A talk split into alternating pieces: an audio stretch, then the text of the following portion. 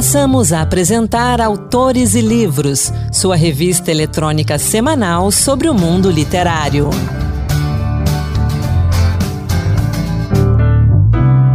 No ar, Autores e Livros, que hoje traz para você muitas dicas de leitura, lançamentos e poesia. Sou Anderson Mendanha e vamos juntos. Eu começo Autores de hoje de uma forma diferente. Geralmente a gente encerra com encantos diversos, mas hoje, como estamos próximos do Dia dos Namorados, vou abrir o programa com poesia. Marluce Ribeiro preparou uma seleção de poemas de amor para você celebrar essa data com muita paixão.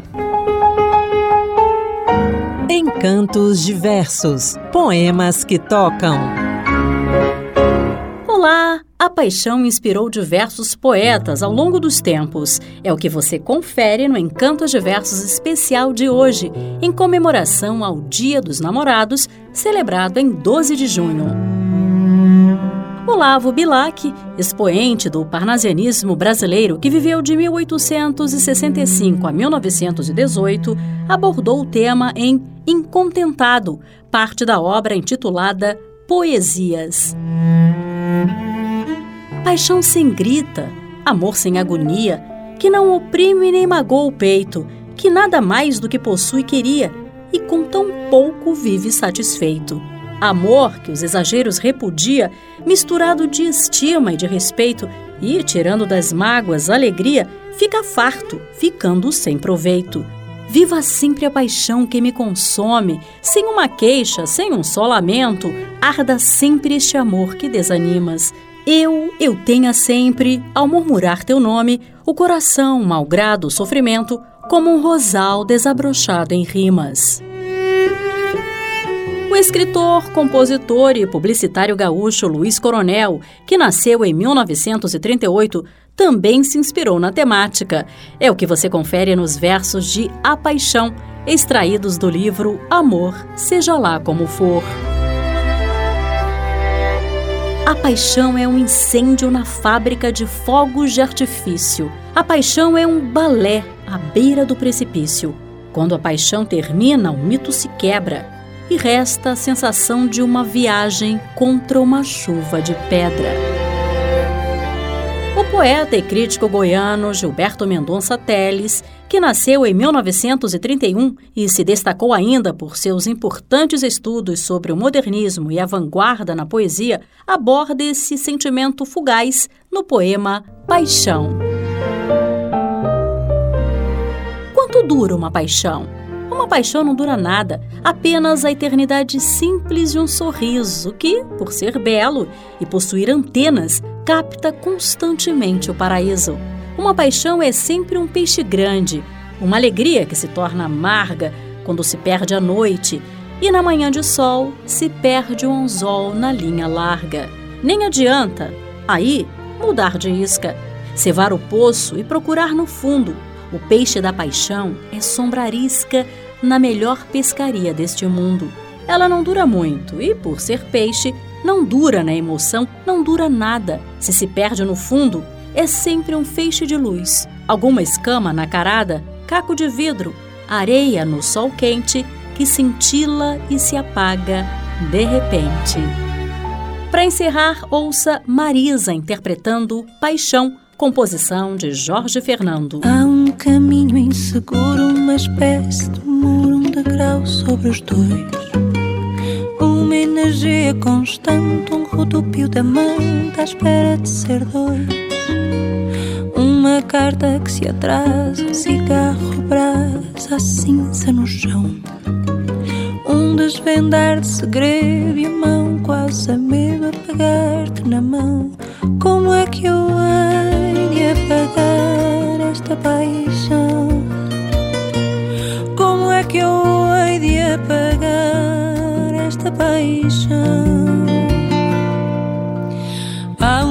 passado, um presente gravado na mente, cismado na dor. Um arrepio disfarçado, um olhar de lado e o um medo do amor. A palavra que se nega ou recua, entrega a balançar em mim.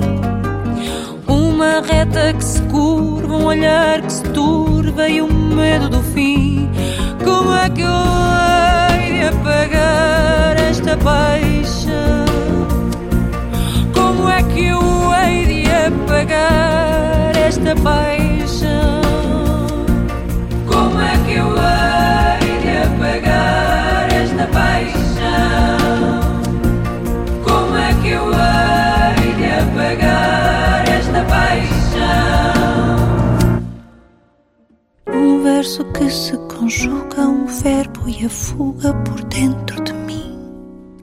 Vou pôr minhas mãos no fogo, arriscar-me no jogo e dizer-te que sim. E a gente continua no clima do Dia dos Namorados. Ana Beatriz Santos nos traz uma dica de leitura bem romântica. Correio Amoroso, 20 cartas sobre paixões, encontros e despedidas, organizada por Henrique Rodrigues e publicada pela editora Oficina Raquel. Todas as cartas de amor são ridículas. Não seriam cartas de amor se não fossem ridículas, disse Álvaro de Campos, um dos heterônimos de Fernando Pessoa. No entanto, as tais cartas de amor fazem parte da história da humanidade e podem render boa literatura. Diferentemente do modelo papel e tinta dos tempos de pessoa, as cartas se adaptaram aos meios eletrônicos, mas o formato de alguém falando intimamente a um destinatário continua ali. E quantos de nós não morremos de curiosidade de ler a correspondência alheia? Foi apostando no interesse que as cartas de amor despertam que o escritor Henrique Rodrigues convidou um grupo de autores para compor o livro Correio Amoroso, da editora Oficina Raquel, lançado simultaneamente nos formatos impresso, e-book e audiolivro.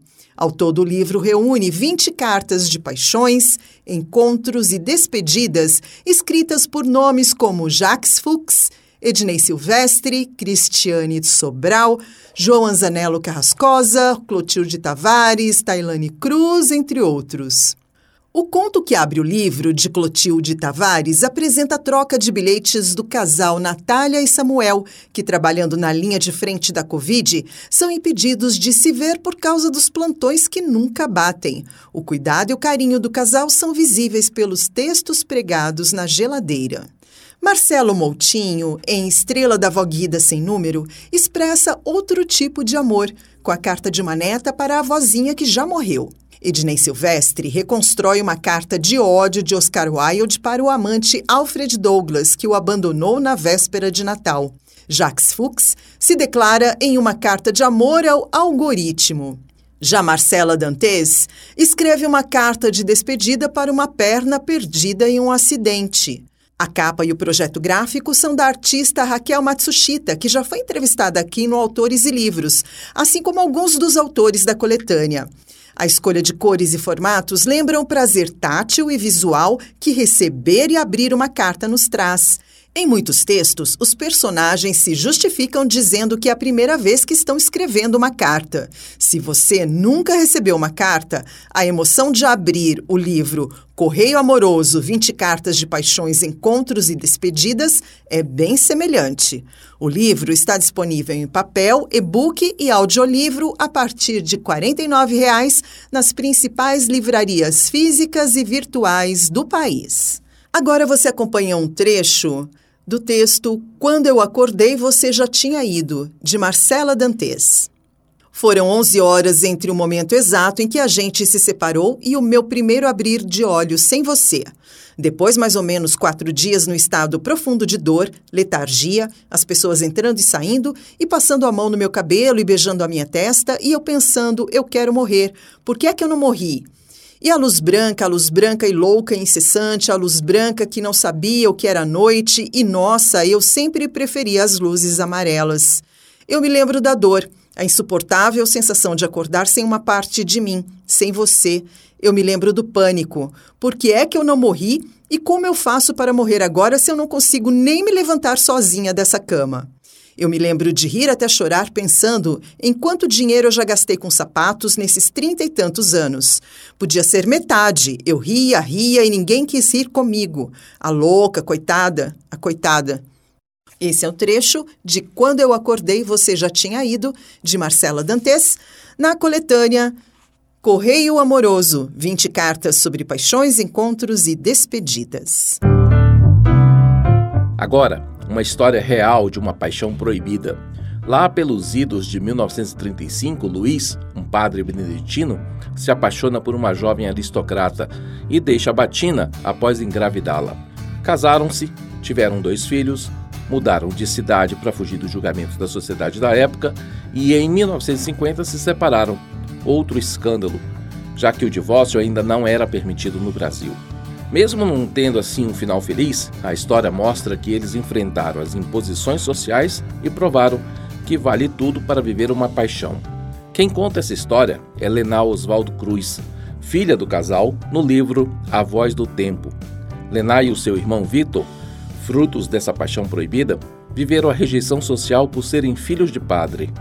O relacionamento dos pais não suportou as dificuldades sociais e a traição de Dora com um americano. Com saltos cronológicos no enredo, a história começa em 1935 em São Paulo, passa pelos Estados Unidos, França e termina no Rio de Janeiro. Mas tudo só se conecta na década de 1980 após a morte de Luiz, quando Lená foi procurar a antiga batina do pai, que arrependido e amargurado pelos rumos que a vida tomou, desejava ser enterrado com ela, ela encontrou um manuscrito que contava toda essa história. A Voz do Tempo, de Lenal Oswaldo Cruz, publicado pela editora Migalhas, está disponível na Amazon. Fechando nossas dicas para o Dia dos Namorados, algumas sugestões da Amora Livros, clube de assinatura de livros escrito por mulheres que falam de amor em todas as suas formas. A gente mira no amor e acerta na solidão, de Ana Sui. Escrito a partir de diálogos que se originaram das experiências vividas pela autora em salas de aula e sessões de análise, o livro aborda a solidão como uma parte intrínseca do amor. Ela afirma que, ao contrário do que muita gente acredita, a solidão não é o oposto do amor, mas sim uma parte essencial dele. Este é um livro sobre amor, de Paula Giacovatti. Ela, a narradora deste livro, conta episódios de sua vida amorosa a partir de quatro relacionamentos com homens de personalidades distintas e atitudes que provocam no leitor a identificação com várias situações no decorrer da narrativa. Nada digo de ti que em ti não veja, de Eliane Alves Cruz. O livro fala de um amor impossível e narra a saga de duas famílias abastadas e seus segredos mais profundos. A história, cheia de intrigas e reviravoltas, se passa em um país construído sobre os pilares da escravidão, da intolerância religiosa e do colonialismo. Quer saber mais sobre esses livros? Eles estão disponíveis no site amoralivros.com.br. E agora trago para você mais dicas de leitura e lançamentos. O soco dado por Mário Vargas Llosa a Gabriel Garcia Marques, a corrupção dos empreiteiros nos investimentos hidroelétricos, o corporativismo da classe médica. Fatos ligados à história, política, economia e à própria literatura compõem Crônicas de um Rebelde, lançamento do autor Salatiel Pedrosa Soares Correia. Crítico e experiente, o engenheiro elétrico que atuou por três décadas na ex-estatal de energia de Goiás apresenta na obra uma seleção de 60 crônicas publicadas na imprensa nos últimos 30 anos. Diferente dos outros sete livros lançados de conteúdo técnico, aqui o autor visa impactar pessoas que enxergam na luz da crítica uma arma do verdadeiro cidadão. Com caricaturas de José Carlos Guimarães, a obra anuncia a visão do autor em títulos provocativos como compram-se teses de mestrado e doutorado, Enel e o capitalismo de motel, e também Um Mar de Lama. Este apresenta a análise da vida do governo Getúlio Vargas, enquanto o segundo denuncia as consequências da privatização da empresa pública de energia em prejuízo à população. Crônicas de um Rebelde, de Salatiel Pedrosa Soares Correia, tem 223 páginas e está disponível na Amazon e nos demais portais de livros. Em destaque agora, o lançamento de O Pai das Fake News, novo livro do roteirista e diretor de cinema Paulo Nascimento. Uma obra que traz uma reflexão e um alerta sobre o compartilhamento descontrolado de informações na internet. Paulo Nascimento nos fala um pouco desse livro. Olá pessoal, aqui é Paulo Nascimento. Eu estou lançando meu novo livro chamado Pai das Fake News e é uma história que realmente era para ser ficcional e acabou virando uma história muito mais real do que até eu gostaria. Fala sobre um marqueteiro, um, um estrategista de campanhas políticas americano que vem para um país imaginário na, ao sul do Equador chamado Vera Cruz para criar a campanha, para coordenar, enfim, fazer usar sua técnica na campanha de um candidato à presidência em 2018. A especialidade desse estrategista, que chama-se Benny T.S., é criar pós-verdades. Ele trabalha com isso como uma ciência, ele trabalhou para o Trump, trabalhou no Brexit, e ao chegar nesse país, que ao sul do Equador, ele se depara com uma realidade, uma confusão muito grande na campanha e ele começa a, a ter que batalhar contra tudo e contra todos para poder botar suas pós-verdades, que nada mais são do que as fake news, em prática. E essa, nessa hora a ficção se confunde com realidade, porque muitas das fake news que são criadas por esse, entre aspas, por esse estrategista aconteceram de verdade, infelizmente, no Brasil. Então, é uma boa oportunidade para você ler essa, essa, esse livro, que é um entretenimento, uma ficção, mas que traz muita informação. Eu fiz uma pesquisa muito longa e eu acho que vale a pena você ler e tirar as suas próprias conclusões. Paulo Nascimento é autor também de Cães da Amazônia, que conta a história de um pai vingativo que precisa salvar a filha das mãos de madeireiros. Após 30 anos dedicados ao trabalho como segurança e motorista de uma família milionária, Antônio é demitido quando o herdeiro do grupo Souza e Silva assume a presidência da empresa. No mesmo dia, sua filha Lia é capturada por um grupo de traficantes de madeira. Agora, o pai terá que usar todo o seu treinamento de combate para resgatar a filha e única parente das mãos dos criminosos. Ao estilo dos filmes de Charles Bronson e com discussões sobre preservação ambiental, ao longo da leitura, somos levados a uma missão de resgate.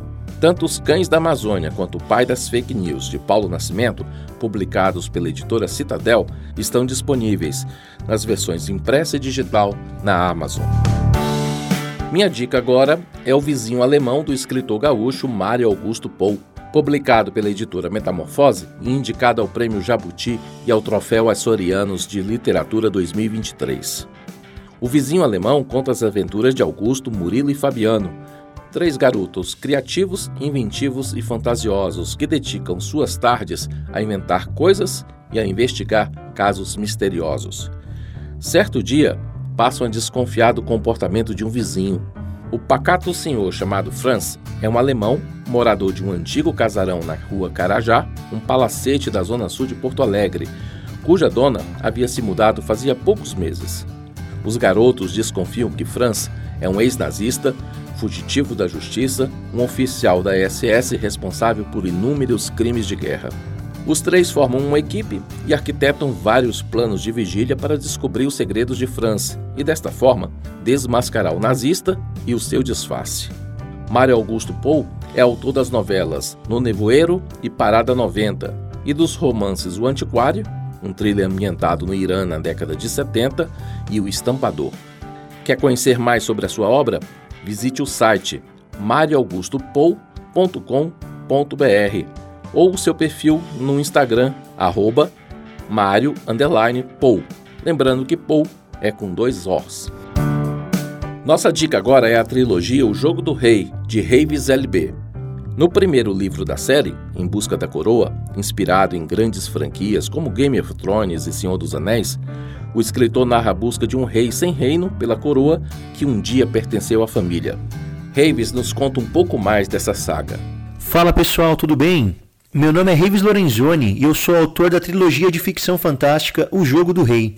Sou médico e escritor e quero convidar você para conhecer mais sobre o meu trabalho. O primeiro volume, chamado Em Busca da Coroa, conta a história de Rúbio, um jovem príncipe bastardo que precisa enfrentar os inimigos que mataram seu pai e tomaram suas terras, para conseguir libertar o seu povo da miséria em que vivem num reino hostil. Será que um bastardo sem riqueza, sem exército e sem poder algum conseguirá derrotar sozinho as tropas inimigas? Se você gosta do Senhor dos Anéis de Game of Thrones, com certeza vai gostar do meu livro. Ele já está disponível na Amazon e se quiser mais informações e um guia visual sobre o meu universo, siga o nosso Instagram, livro.ojogodorei. Venha viver essa aventura épica comigo e não fique de fora da maior jornada literária do ano. Vamos juntos em busca da coroa. Quer saber mais sobre Em Busca da Coroa, primeiro volume da trilogia O Jogo do Rei? de Raves LB, acesse então o Instagram, arroba livro.jogo do rei. E a gente volta a falar de poesia. O que acontece quando a química encontra a poesia e a literatura vai parar no laboratório? Você descobre em Versos em Escala de Bancada, do engenheiro poeta Márcio Daniel, um livro que utiliza o conceito da biotecnologia no cenário poético. E o Márcio apresenta esse livro e traz um pouco da sua poesia para nós do Autores e Livros. O livro Versos em Escala de Bancada é o primogênito de uma trilogia literária. E para explicar um pouco sobre o título desse livro, eu preciso comentar sobre a minha profissão. Eu sou engenheiro de bioprocessos e mestre em engenharia química. Ambas engenharias são engenharias de processo. O que é um processo?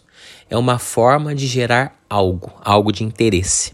Então vou dar um exemplo de um bioprocesso. Um bioprocesso, ele é a geração de um bioproduto de interesse comercial utilizando um microorganismo ou parte dele. Então vamos pensar na nossa realidade. Alimentos como iogurte, queijo, leite fermentado são feitos com microorganismos ou enzimas. Bebidas fermentadas como vinho, cerveja, até a kombucha tem também os remédios. A penicilina foi o primeiro bioprocesso, que foi lá do penicillium, lá na Grande Guerra Mundial. E tem vários outros antibióticos variados utilizados para cura animal e também humana. É, rações animais são utilizadas de técnicas de bioprocesso. É, remédios, medicamentos, vacinas que se usa vírus, outros é, questões que usam fungos até os fungos que nós nos alimentamos. Então, um bioprocesso é isso. Só que um primeiro, quando a gente vai inovar num bioprocesso, a gente não vai para uma empresa e começa em grande quantidade. Porque caso dê algum problema, caso necessite de algum ajuste, perde-se muito material. Então começa sempre em escala pequena, escala laboratorial, escala de bancada.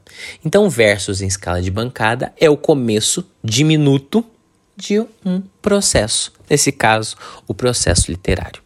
Então a trilogia é a seguinte: o primeiro livro trata-se de textos pequenos, o segundo livro de textos médios e o terceiro livro de textos grandes. Porque um bioprocesso começa em escala de bancada pequena, depois vai para uma escala piloto, que é a escala intermediária, e depois a grande escala, a escala industrial.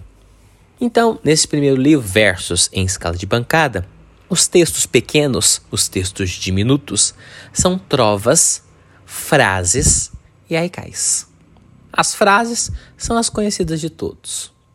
Frases são formas de definir, de expressar pensamentos de forma rápida, concisa.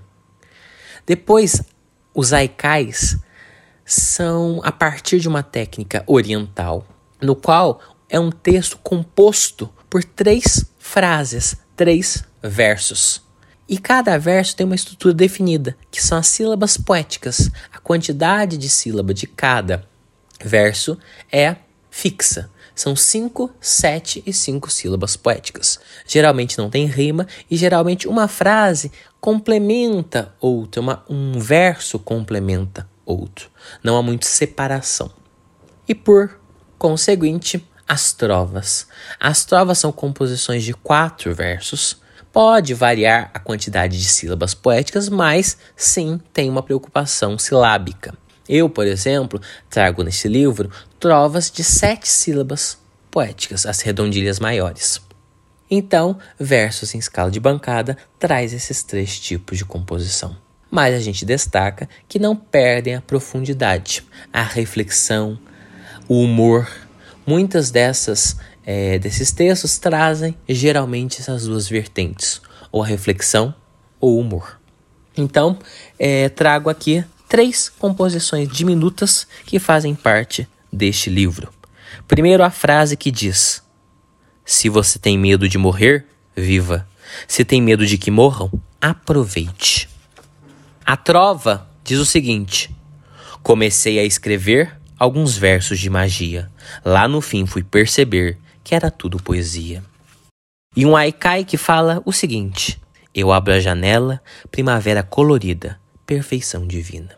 E assim é composto o livro Versos em Escala de Bancada, que foi editado pela editora Viseu, que está à venda na própria editora e também em vários e-commerces como a Amazon, Magalu e outros. E que você, caro leitor, tenha uma ótima leitura e que esses versos façam parte do seu dia a dia. Você encontra Versos em Escala de Bancada de Márcio Daniel no site da editora, editoraviseu.com.br e também na Amazon. O programa já está chegando ao fim, mas ainda dá tempo de falar do lançamento de duas biografias muito interessantes. A primeira é a biografia de Fernando Pessoa, escrita por Richard Zenit, um dos mais respeitados especialistas na obra do autor de Mensagem.